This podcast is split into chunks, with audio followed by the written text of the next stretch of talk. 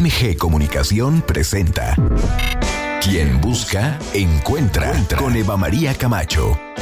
El espacio ideal para escuchar buenas ideas que nos lleven a vivir mejor. Dilemas de pareja y de la soltería. Soluciones tecnológicas para la vida cotidiana. Arte y cultura. Música, literatura. Mundo de los placeres. Experiencias únicas. Te invitamos a que te quedes con nosotros durante la siguiente hora. Descubre la mejor versión de ti. Esto es Quien Busca, Encuentra, Entra con Eva María Camacho.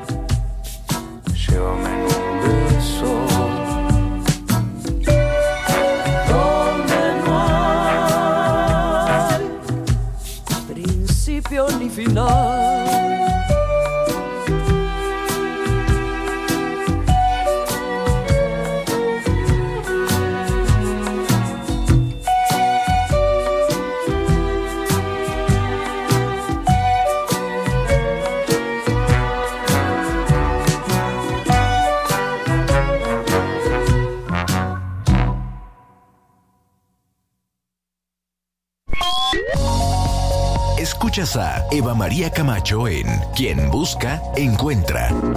Regresa.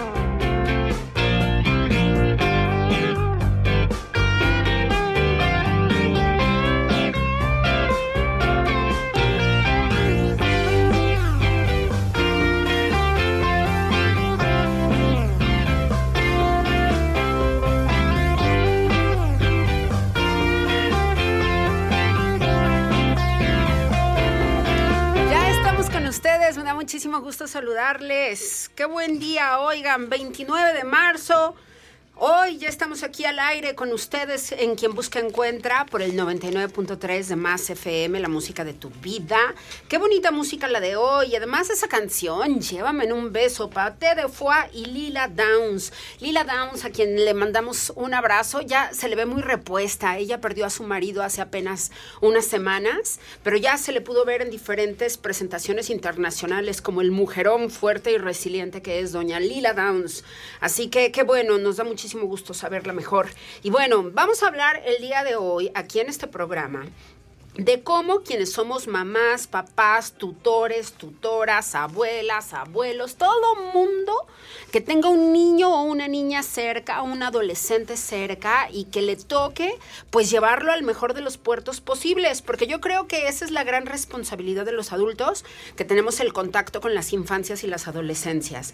Cómo poder estarles orientando de la mejor manera a que se conecten con un crecimiento personal sin que sientan que es fuerzas, sin que crean que se los estamos imponiendo y que entonces justamente de repente por reflejo hasta digan, eh, pues nomás por darle contra y molestar voy a hacer otra cosa, ¿no? Entonces, ¿cómo poderlos llevar en este equilibrio entre amabilidad y firmeza que son tan necesarios? Ese es el tema que nos trae el día de hoy el profesor Eduardo Sánchez. Profesor, qué gusto tenerte. ¿Cómo estás? El gusto es mío siempre. Causaste sensación en el programa pasado con todos nuestros visitantes. Muchas gracias. Muchas gracias. Me siento muy privilegiado de estar con ustedes.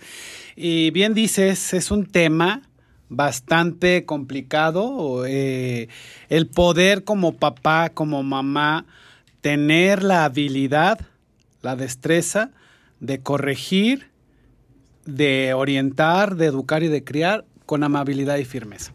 Y es que, imagina, a todos nos ha pasado. Yo lo voy a resumir como de cómo hacerlo bien y de buenas. Que te salga bien y a la buena.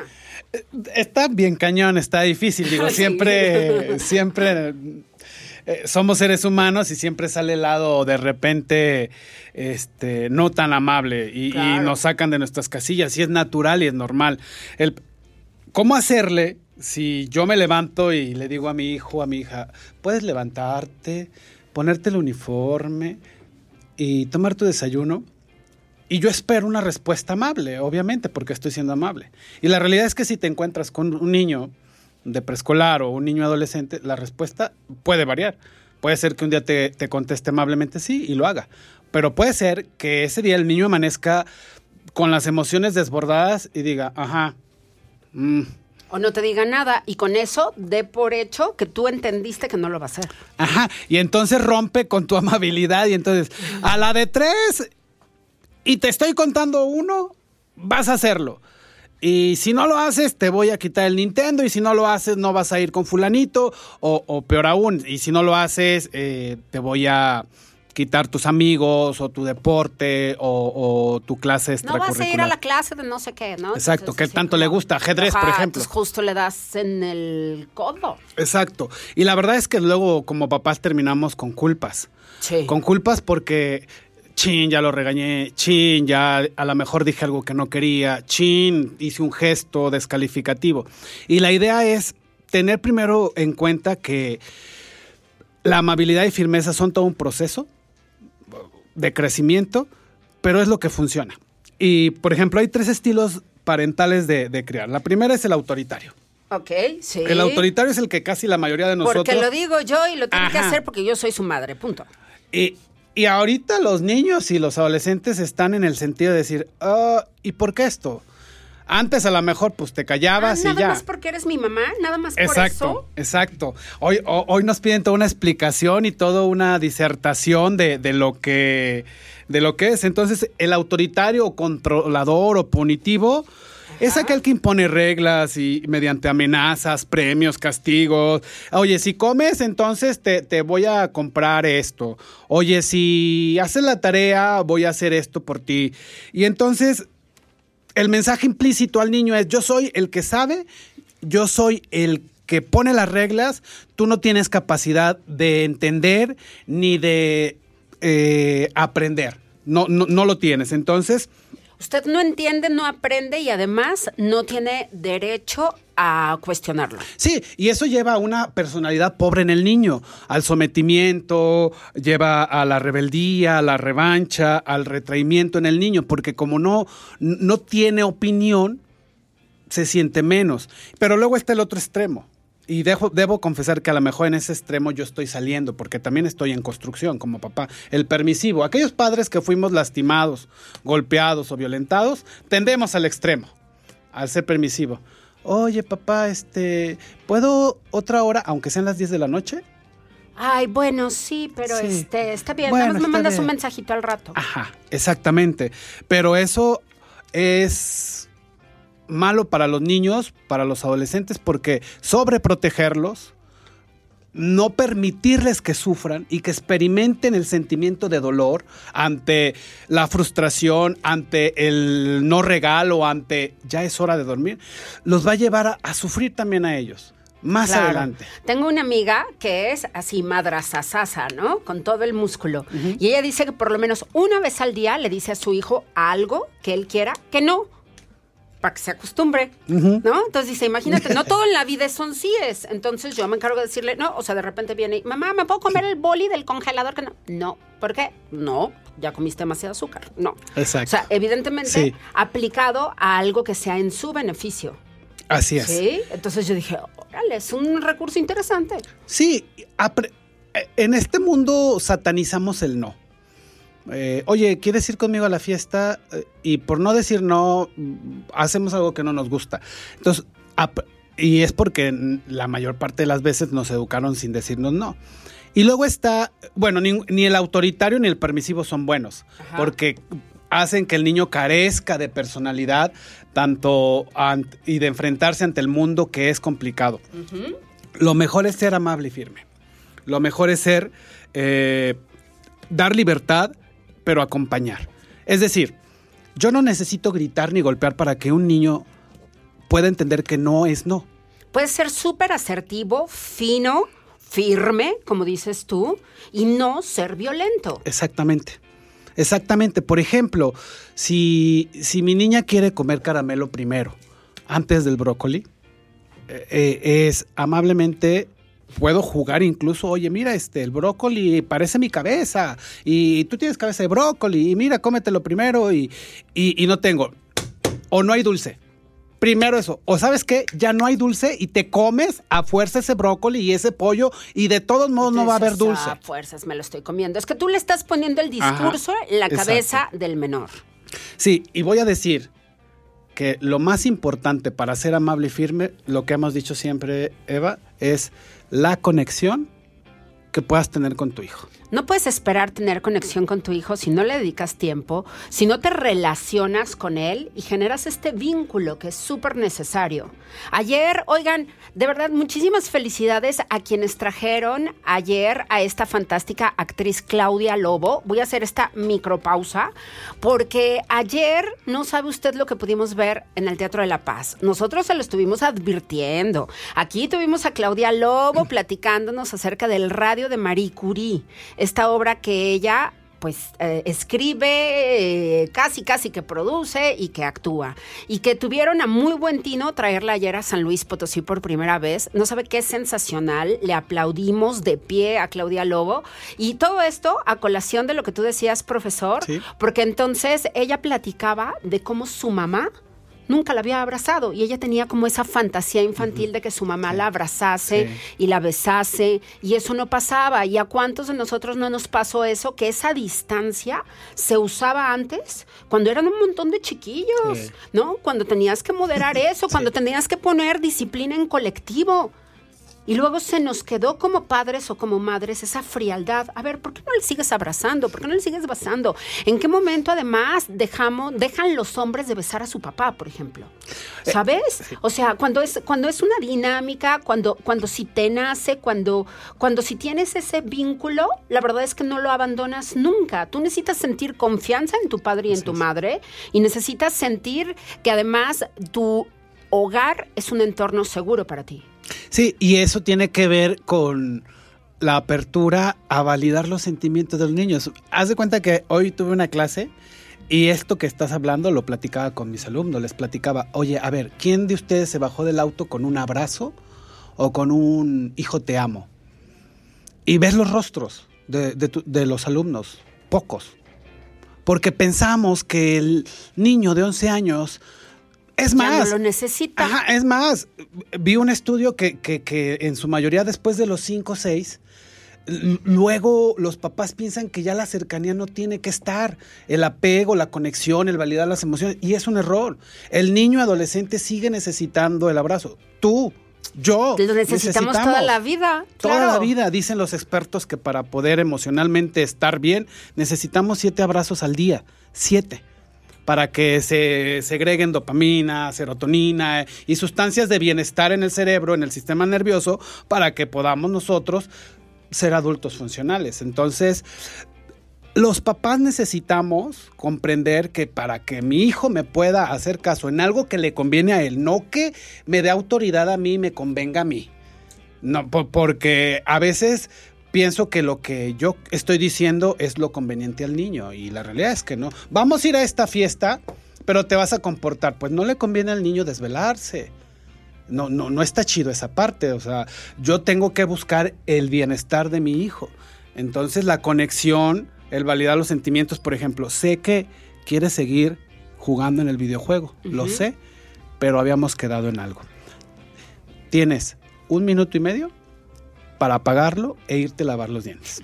Tú decías el ejemplo del brócoli hace ratito. Yo mm. nada más le digo, no hay verdura, no hay postre. ¿No? Mamá, que no sé qué. No hay verdura, no hay postre. ¿No? Quiere ganar el postre. Como de la verdura. Sí. o también sé que quería seguir jugando, pero pues ya es hora de dormir. Sé que eh, estás bien. O por ejemplo, puede ser amable, firme, está viendo su caricatura favorita y lo que normalmente hacemos es llegas y apagas. Te dije desde hace cinco minutos que la apagaras. No es lo mismo a llegar y decir, ah, tu película favorita. Oh, oye, ya es hora desde hace cinco minutos. ¿Te parece si en un minuto te acompaño y la apagas? No pierdes nada. O sea, ganas respeto de tu hijo y no pierdes autoridad. Claro, yo aunque ya sé pasar la hora, porque sé que tengo que mandar la advertencia. Te quedan tres minutos. Ok es súper diferente a que le diga, ya, apágala. Ay, no, me va a decir otro poco más. Sí. Entonces ya sé que necesita una previa para irse haciendo a la idea y entonces parece que yo le doy una oportunidad y a él le gusta más. Anticiparse es 80% de ventaja para que hagan las cosas, anticiparse. Vamos a salir al supermercado.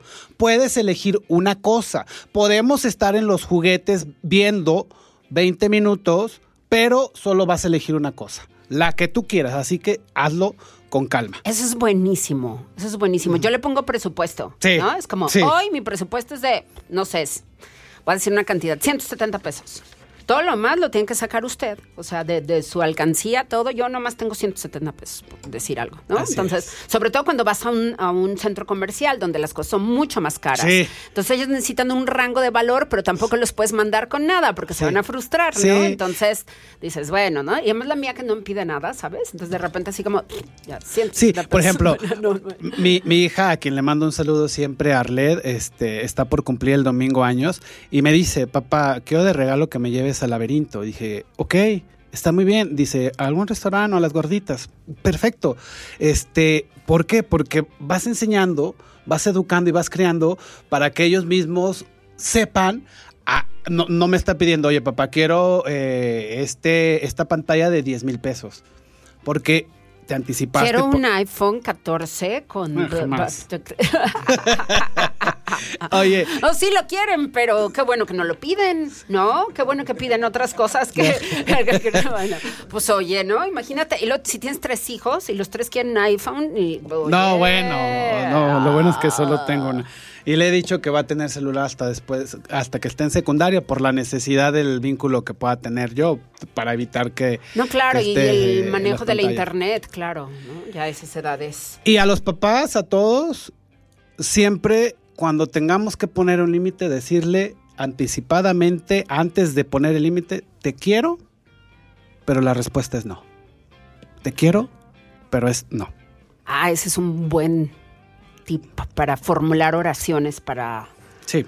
pronunciárselas. Sí, sí, anticipar Te que... que- quiero, Ajá. pero esta vez no, por esto, por esto, por esto, por esto. Sí, Ok. y, y a, y a veces hace falta ya nada más este, decir, te quiero, pero esta vez no, y punto. Muy bien, muy bien, profesor. ¿Cómo te encontramos en las redes? Abrígale su infancia en Facebook y Eduardo Sánchez o en mi eh, WhatsApp 4445 74 44 97. Eduardo Sánchez da cursos y conferencias en las escuelas, ¿eh? Para que lo inviten y lo lleven a que... Y además ya vio usted, ¿no? La verdad es que es bastante ameno y siempre nos hace reflexionar en estas prácticas debemos de autovigilar los padres de familia, porque en realidad la comunicación con los hijos y las hijas va de ida y vuelta, ¿no? Y somos los principales responsables de la manera en la que nos dirigimos a ellos y en la familia la forma es fondo que son nuestros seres más amados. Gracias, gracias profesor. El profesor Eduardo Sánchez, búscalo ahí en las redes. Muchas gracias a todas las personas que están a través de Facebook también conectados con este programa que se llama Quien Busca Encuentra. Muchas, muchas gracias. Orencio Camacho, te mando un besazo, un besazo hasta Guadalajara. Vamos a hacer una pausa, vamos a seguir con Pate de Fuaque, una probaditita, ¿no? Porque está súper buena la selección. Mi corazón, con una de mis favoritas además la señora Natalia Lafourcade, pate de foie y esto que sigue latiendo. Ya regresamos.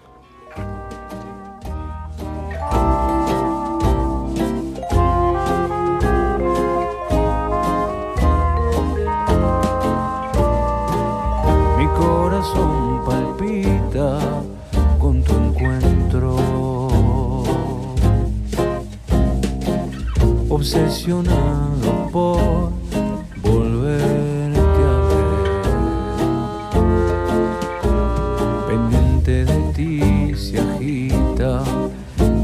mis adentros. Soñando con tu lejano regreso de mujer.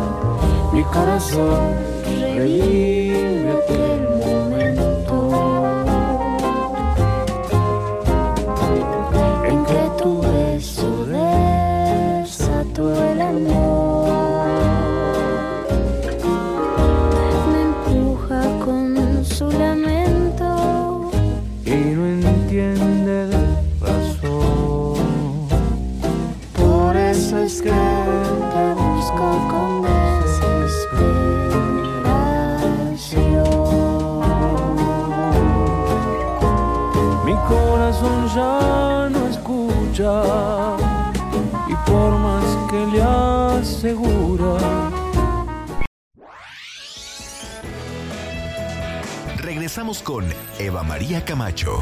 No te vayas, esto es Más FM, la música de tu vida.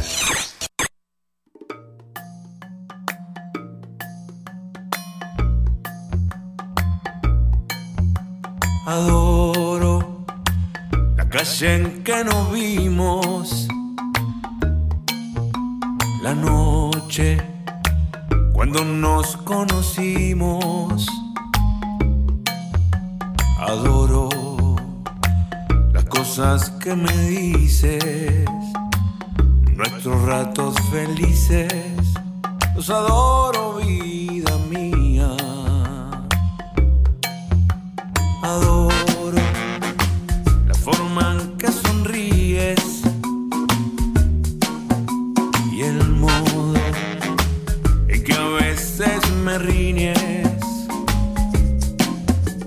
adoro la seda de tus manos, los besos que nos damos, los adoro vida mía. Y me muero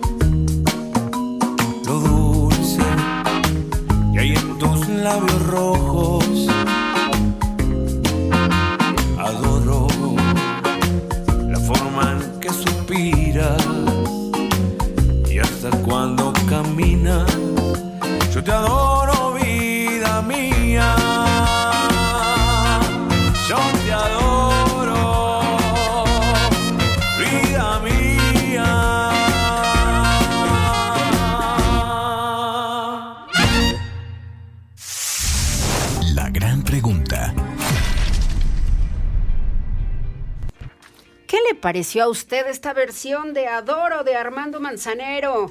Hecha por Paté de Foix, una gran organización. que qué originales y siempre qué sorprendentes resultan de escuchar, ¿no? Así se llaman, como se lo estoy pronunciando, Paté de Foix, así búsquelos en cualquier plataforma. Y vamos a hablar de más talento todavía. Bernardo González Burgos ya está con nosotros en esta mañana aquí en MG Comunicación para decirnos ¿Cómo es esta experiencia de que se graben películas en San Luis Potosí? Tanto los cineastas que son de aquí y están realizando producciones, como toda esta horda de producciones en México que vienen a San Luis por múltiples razones. Una, los desiertos que son espectaculares y súper fotogénicos. Dos, que la locación geográficamente es privilegiada porque te quedas cerquita del DF, te quedas cerquita de Guadalajara, te quedas cerquita Real de 14. O sea, tienes un montón de, de- de cosas a tu favor en este punto del país, ¿no? En el mero centro o en centro norte. Y por el otro lado, pues que el talento del cine se está desarrollando bastante bien y tú eres un ejemplo de ello, querido Bernardo. Gracias por aceptar esta conversación esta mañana. ¿Cómo estás? No, pues ya, con esa presentación ya. Ya, ya siento que voy por, por un Oscar. No, este, muchas gracias, Eva, por la invitación. Sabes que yo encantado de venir aquí a, a platicar y, y platicar de lo que más me gusta, ¿no? Que es el, que es el cine. Bien, a ver, cuéntanos, ¿en cuántas producciones que se han hecho en San Luis Potosí te ha tocado estar? Cortos y largos. Híjole. Pues ya, ya, digamos que ya perdí la cuenta. Este, en algunos no he estado propiamente trabajando, pero me han invitado a andar ahí de metiche. Este, estuve en la serie de Narcos, ahí tengo un par de amigos que actuaron y pues vinieron a filmar aquí. Pues, ¿Eso fue invitaron. donde? ¿La grabación fue donde? Eh, nos tocó esa vez, fue en un café que está atrás de, de la iglesia del Carmen. Ok. Y este fue una experiencia muy padre porque todavía no se daba a conocer, era la primera temporada. Y pues bueno, la productora Netflix traía, traía todo, ¿no? Es una. Tú veías el despliegue de literalmente un ejército y dices, esta es una megaproducción de Hollywood. Y es donde ya esa delgada línea entre televisión y, cine ya se, pues prácticamente ya se desvaneció. Y ya producir televisión de calidad es como si produjeras cine, ¿no? Y antes sí existía esta diferencia, ¿no? Entonces eh, tuve oportunidad de estar ahí presente directamente en el set. Conocí a Andy Weiss, que es el showrunner de, de Narcos y es el, pues, el creador de la franquicia finalmente. Es un cineasta colombiano. Un tipazo, la verdad, súper amable y pues gracias a él y a unos amigos, a, a Fermín Martínez sobre todo, que él estaba ahí en la... en- era parte del reparto, pude, pude entrar y andar ahí al menos de metiche, ¿no? Muy bien, muy bien. A ver, en total, ¿cuántas? De metiche, participando, de poquitas horas, de toda la vida, de, de la colitis que me contabas, todo eso. Así, ¿cuántos en total? Ya me ventilaste. No, pues 15, 20, no sé. O sea, la verdad... 15 eh, o 20 producciones en San Luis, por sí. lo menos, te ha tocado vivir. Ahorita que decías de los cafés detrás de la iglesia del Carmen, qué bonitos son. Justo cuando yo conocí uno en particular que está en una esquina, cuyo nombre no recuerdo ahora, y qué bueno, porque así no me viento el gol. ¿no? Entonces, hay uno bellísimo que tiene, bueno, las cortinas típicas de, de una era donde como que veníamos de, de- toda esta influencia eh, costeña de los Estados Unidos, ¿sí? Y entonces en México a nuestra vez lo reentendimos, también venido del Golfo, entonces son estos prints, estas texturas visuales de nuestros manteles y nuestras cortinas, pero con la influencia del mobiliario estadounidense, ¿no? Entonces hay unos eh, escenarios tan bonitos y tan peculiares aquí en la capital. Sí, eh, Que cafés, sí. ahora que, que anduvimos en la producción de, de la película de Concepción, que es sobre la película de Conchita Cabrera de Armida, eh, cuando estábamos haciendo el scouting, los, los cineastas, director y productores ejecutivos que venían, ellos son de Guadalajara, decían, es que todo San Luis, para donde voltees, es un, es, es un escenario de una película. Es fotogeniquísimo San Luis Potosí. La verdad ¿no? tenemos una ciudad hermosa, un estado bellísimo. Oye, y todos los climas los puedes tener en una hora, ¿no? O sea, digo, en un día, en una jornada, porque te vas al altiplano, te encuentras mucho más frío, mucho más seco, pero luego te vas a la, zona media y es otra la circunstancia. Entonces, tú puedes tener un crew de grabación en este estado yendo de una región a otra y resolver todo lo que necesite. Usted necesita lluvia, necesita selva, necesita cascada, necesita desierto, necesita este, ciudad, eh, eh, aspecto urbano, todo lo encuentran aquí para grabar. Sí, por eso, por eso ha sido un gran, o sea, ahorita ya se está volviendo casi casi que una meca del cine en el país. O sea, ahorita simplemente pues terminó Conchita, inició Pedro Infante, estuvo El Gallo de Oro. María Félix. Este, el año pasado estuvo María Félix, viene Pedro Páramo. O sea, y eh, está ahorita en salas este, que Viva México, que se filmó enteramente en Real de 14. Así es. Entonces, San Luis es un, es un gran paraje y, y lo que sí vale la pena mencionar es que aquí hay mucho talento, no, no lo digo yo de manera personal, sino conozco a muchos, tengo grandes amigos que están aquí en San Luis, que hacen cine, y que yo creo que sería bueno que, que de alguna forma se hubiera este como, además de este incentivo de atraer producciones, que se contrate a talento local, ¿no? O sea, que haya gente que, que diga, ok, te vas a venir a filmar, pues jálate a los potosinos, hacemos buen cine, ¿no? Claro, y además tienen práctica, oigan, porque el talento aquí practica. Le hemos visto en muchas grabaciones, se comparten, hay esta camaradería, este compañerismo para poderse acompañar en los diferentes proyectos. En algunas ocasiones unos dirigen, otros producen, otros actúan. O sea, hay, hay realmente eh, mucha gente dedicándose a ser parte de estas producciones, de sus propias producciones. Entonces, el eje potosino en el cine hay que echarle mucho ojo, porque yo realmente creo que vienen cosas buenas. Sí, ahora sí que estén, esténse atentos porque vienen cosas, vienen cosas interesantes y, y precisamente estos proyectos detonan otros proyectos, ¿no? Claro. Finalmente es la, es la idea y, y como decíamos, este, el cine, un 80% del cine es, es- son las relaciones públicas, son los contactos que puedas hacer en una, en una producción o en otra.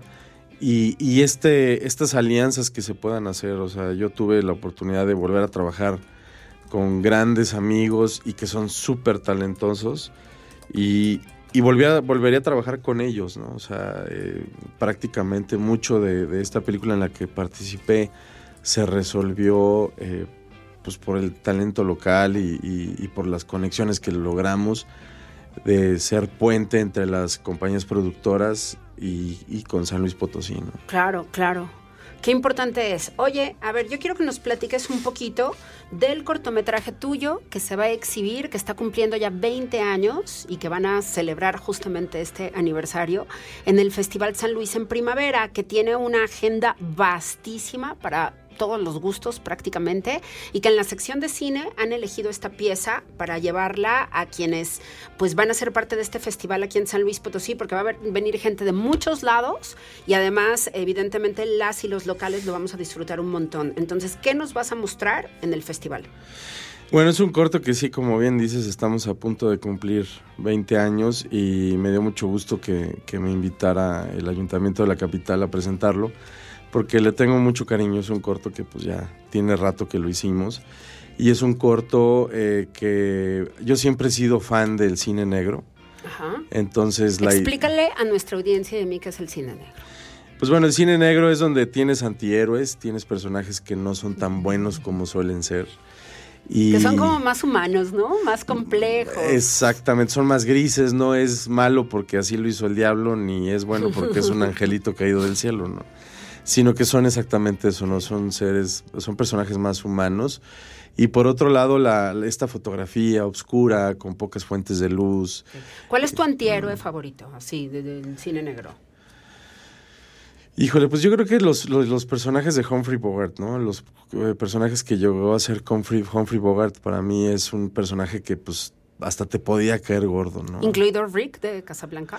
Es que yo tuve la oportunidad de ver Casablanca en el cine, en una muestra internacional de cine, Qué bonito. y yo había oído que decían que Humphrey Bogart era un, direc- un actor, perdón, que, que llegaba a la pantalla y era estrella, ¿no? Claro. La llena completamente. La llena. Y yo lo veía en, en, pues cuando en canales nacionales los pasaban de repente este Casablanca o el Halcón Maltés.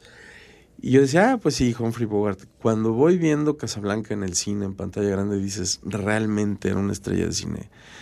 Y, y pues físicamente no era un, no era un galán, este, la voz tampoco era voz. Dicen que era de- mucho más chaparrito, Sí. ¿no? Que, que Elsa, que Ingrid Bergman. Y entonces que le ponían, que le amarraban ladrillos a los zapatos para que fuera en las escenas donde está cerca con ella, para que se viera más grandote. Y, pero ¿Y su. qué tenía? A ver, ¿qué tienen en contra de los chaparritos? ¿verdad? Pero bueno, la estética occidental, ya saben. Chiquito, pero picoso. ¿Qué tal? No, bueno, no, no. Y, eh, eh, siempre nos quedará París, es justamente, ¿no? Uno de los diálogos más interesantes del cine, me parece, ¿no? O sea, de- me parece que los, los diálogos son como tan simbólicos de la historia, ¿no? Te van diciendo qué va a pasar en la historia todo el tiempo, ¿no? Pero bueno, a ver, entonces, eh, ese tipo de personajes y ese tipo de cine, tú lo absorbes y lo llevas a la pantalla a tu modo. Entonces, ¿qué, qué va a ser este, Este- encuentro con la audiencia en el festival tuyo? Este cortometraje que se llama El Ritual, eh, a mí me, yo quería como plasmar, yo siempre he tenido, y, y lo platicamos en, en tu programa, esta fascinación por los, por los, las heroínas femeninas, ¿no? Donde las, las historias donde la mujer es el personaje fuerte de la historia, ¿no? Y acá sucede igual. Es un mundo de hombres visto a través de los ojos de una mujer, ¿no? Entonces, eh, y, aparentemente, pues la mujer es sumisa, es controlada por los hombres, pero pues es cosa que vean el corto, no se los quiero spoilear, pero, pero va más allá, ¿no? Entonces, el corto es en blanco y negro, eh, con la maravillosa fotografía de mi gran amigo Víctor Dávila. Y, y, pues contamos, todo se hizo con talento, talento potosino. eh, eh, mi asistente en aquel entonces eh, también e- es de San Luis, se fue a estudiar cine a México. El diseño, la dirección de arte, eh, vestuario, todo, todo fue hecho aquí con manos potosinas. Y le tengo mucho cariño a ese corto y la verdad me da mucho gusto que, que el ayuntamiento de la capital me haya invitado y me hayan, y sobre todo hayan querido exhibir ese corto, ¿no? Que pues ya no es muy nuevo que digamos. y este ganamos un, un primer lugar nacional en Anuyes, en, en la categoría de producto audiovisual de ficción en su momento. Entonces, eh, digo, en aquel entonces pues no había tanto como tantos festivales como hay ahora. Entonces, y se quedó ahí, ¿no? Se quedó un poquito enlatado, pero pues ahí tiene como que mucho de, de nuestros corazones y de nuestra pasión por, por este cine, ¿no? Y la influencia que, pues, siempre eh, tuve de, pues, por parte de mi papá, que le encanta el cine, y mi abuelo, que también le gustaba mucho ver las películas de James Cagney, por ejemplo. Y, y yo que, por ejemplo, también soy súper fan de Stanley Kubrick, y las primeras películas de Stanley Kubrick, pues, eran en este género, ¿no? Como El beso del asesino, Casta de malditos, que son dos películas maravillosamente contadas y fotografiadas, ¿no? Claro, claro. Bien, pues ahí estaremos. ¿Cuándo, a qué horas, dónde? Caja Real. No, eh, según tengo entendido, va a ser en el Teatro del Rinoceronte. Ay, es cierto, en el Rino. Oye, qué De hecho- bien. de hecho, Amo eh, el Rino. De hecho, quiero mencionar que cuento, el, el reparto son dos de los grandes actores del Rino, que es eh, Den y Jesús Los Coronado. Coronado. Oigan, no nos lo podemos perder, ¿no? También aquí, por supuesto que siempre reconocemos la trayectoria de una institución teatral tan fuerte y tan firme como lo es el rinoceronte enamorado en San Luis Potosí. ¡Qué barbaridad! Y eso, eso, y fíjate que fue una coincidencia este, muy bonita porque pues que la sede sea el rinoceronte que, y, que, y que contamos con el reparto con, Con ellos. Con estos dos grandes Ellos se van a poder ver como eran hace 20 años, ellos mismos ahí Sí. en el Rino. Sí. Oye, Sí, esperamos, espero eh, contar con la presencia de ellos. No sé, todavía no, no, he, no he podido hablar con ellos, he andado muy ocupado, pero, pero sí quiero ver si están ellos para hacer este como. perfecto. ahí Plática, estaremos. conversatorio Otra ahí vez la fecha y la hora en el Rino. Es el próximo lunes, es lunes 3, lunes 3 de abril, a partir de, si no me equivoco, a las 6 de la tarde. Muy bien, pues ahí estaremos. Querido Bernardo, muchísimas gracias. Qué buena oportunidad de ver tu trabajo. Gracias por ser parte de quien busca encuentra. Vamos a hacer una pausa. ¿Sale? Todo Gracias muy buena la plática, nos extendimos. Ya volvemos. Escuchas a Eva María Camacho en Quien Busca, Encuentra. Regresamos.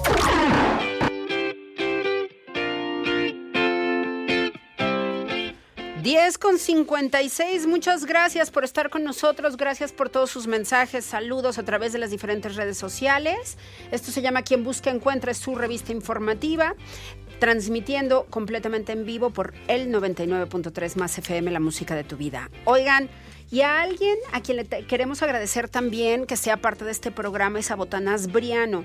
A mí me parece sensacional que en diferentes puntos de la ciudad usted pueda encontrar estas botanas a granel. Usted puede comprar tan poquito como quiera, como un chicharrón, ya sabes, estos chicharrones duros de harina, con cueritos arriba, col, salsa, cremita, con su salsa picadita, unas gotas de limón. o sea, puede llegar desde por el churrito nada más, el churrito que es en realidad como un alimento completo, ¿no? Es enorme además y siempre son deliciosos. Pero bueno, usted puede llegar con eso nada más, por eso, o puede llegar hasta por kilos de papitas para las fiestas familiares o con sus amigos y amigas. Sin problema, lo que usted quiera, desde papa normal, ya lo sabe, la típica papa doradita, hasta la adobada, los churritos, una variedad de cacahuates sensacionales, tienen unos con ajo que son increíbles y también, por supuesto, ¿no? Chetos, palomitas, lo que usted quiera, para todo mundo. Y si andan en dieta keto, bueno, pues hay chicharrones también, chicharrones de cerdo, para que usted pueda acercar esta solución, esta posibilidad. Botanas Briano, ya lo sabe, que no falten en sus vacaciones de Semana Santa, en las reuniones con su familia, con los amigos, que no falten porque son las mejores botanas de San Luis Potosí, con esta gran variedad que ya le describo yo, todas las frituras, habas, totopos para acompañar los frijolitos, eh, también le venden ahí las salsitas, todo lo que usted necesita lo tienen todo, así que asómese ahí a la botana divertida de Botanas Briano, están estrenando nueva sucursal en Avenida Manuel Nava 320, local B, en Lomas, primera sección, un nuevo local de Botanas Briano y en las de siempre, en la de la B Anaya, que está en el 1504 y otra en el 1901, en Avenida Topacio 705, en la calle de Independencia en el 2814, en Himno Nacional número 100, en Cordillera Himalaya número 910 y también, ya se lo habíamos dicho, en Villa de Pozos, en Julián de los Reyes 405. Botanas Briano, las mejores botanas de San Luis Potosí, muchísimas gracias por ser parte de quien busca encuentra. Nos despedimos. Háblame de ti, Pate de Foix en el eje musical del día de hoy, lo hemos disfrutado un montón, espero que usted también. Tenga una estupenda tarde, nos encontramos mañana de 7 a 9 en nuestra estación hermana Factor 96.1 con las noticias en Arriba San Luis. Excelente tarde, equipo, muchísimas gracias.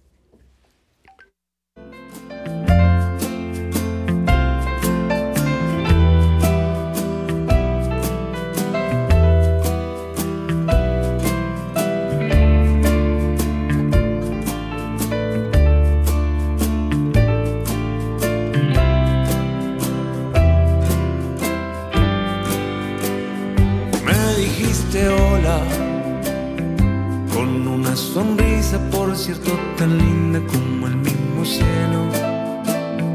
Te puse nerviosa cuando por travieso te toqué tu pelo. Era la primera vez que te miraba, todo fue tan tierno. Nunca lo olvidé. Te dije mi nombre. Me dijiste el tuyo y después charlamos cuantas horas. Hubo conexión desde el primer instante, te veías hermosa. Eras como un ángel y de puro gusto yo te di una rosa. Y te pregunté, háblame de ti, de todos tus gustos, cuántos años tienes y a qué te dedicas. Si sales con alguien y con suerte te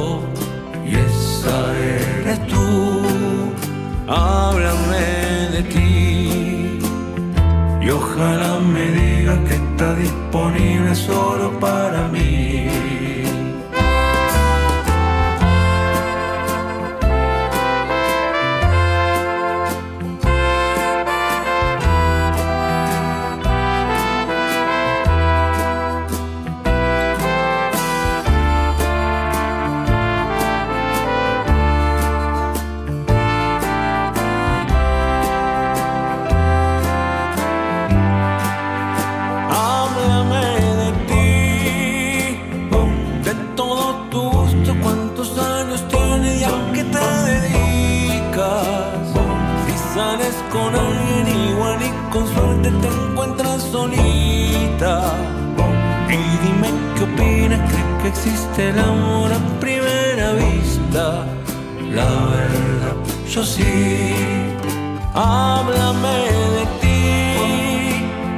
Cuéntame tu pena, o si alguna vez alguien te ha lastimado. Si tu corazón por el momento es libre o ya está ocupado. El mío creo que a partir de hoy alguien me lo ha robado. Y esa eres tú. Háblame de ti. Y ojalá me diga que está disponible solo para mí.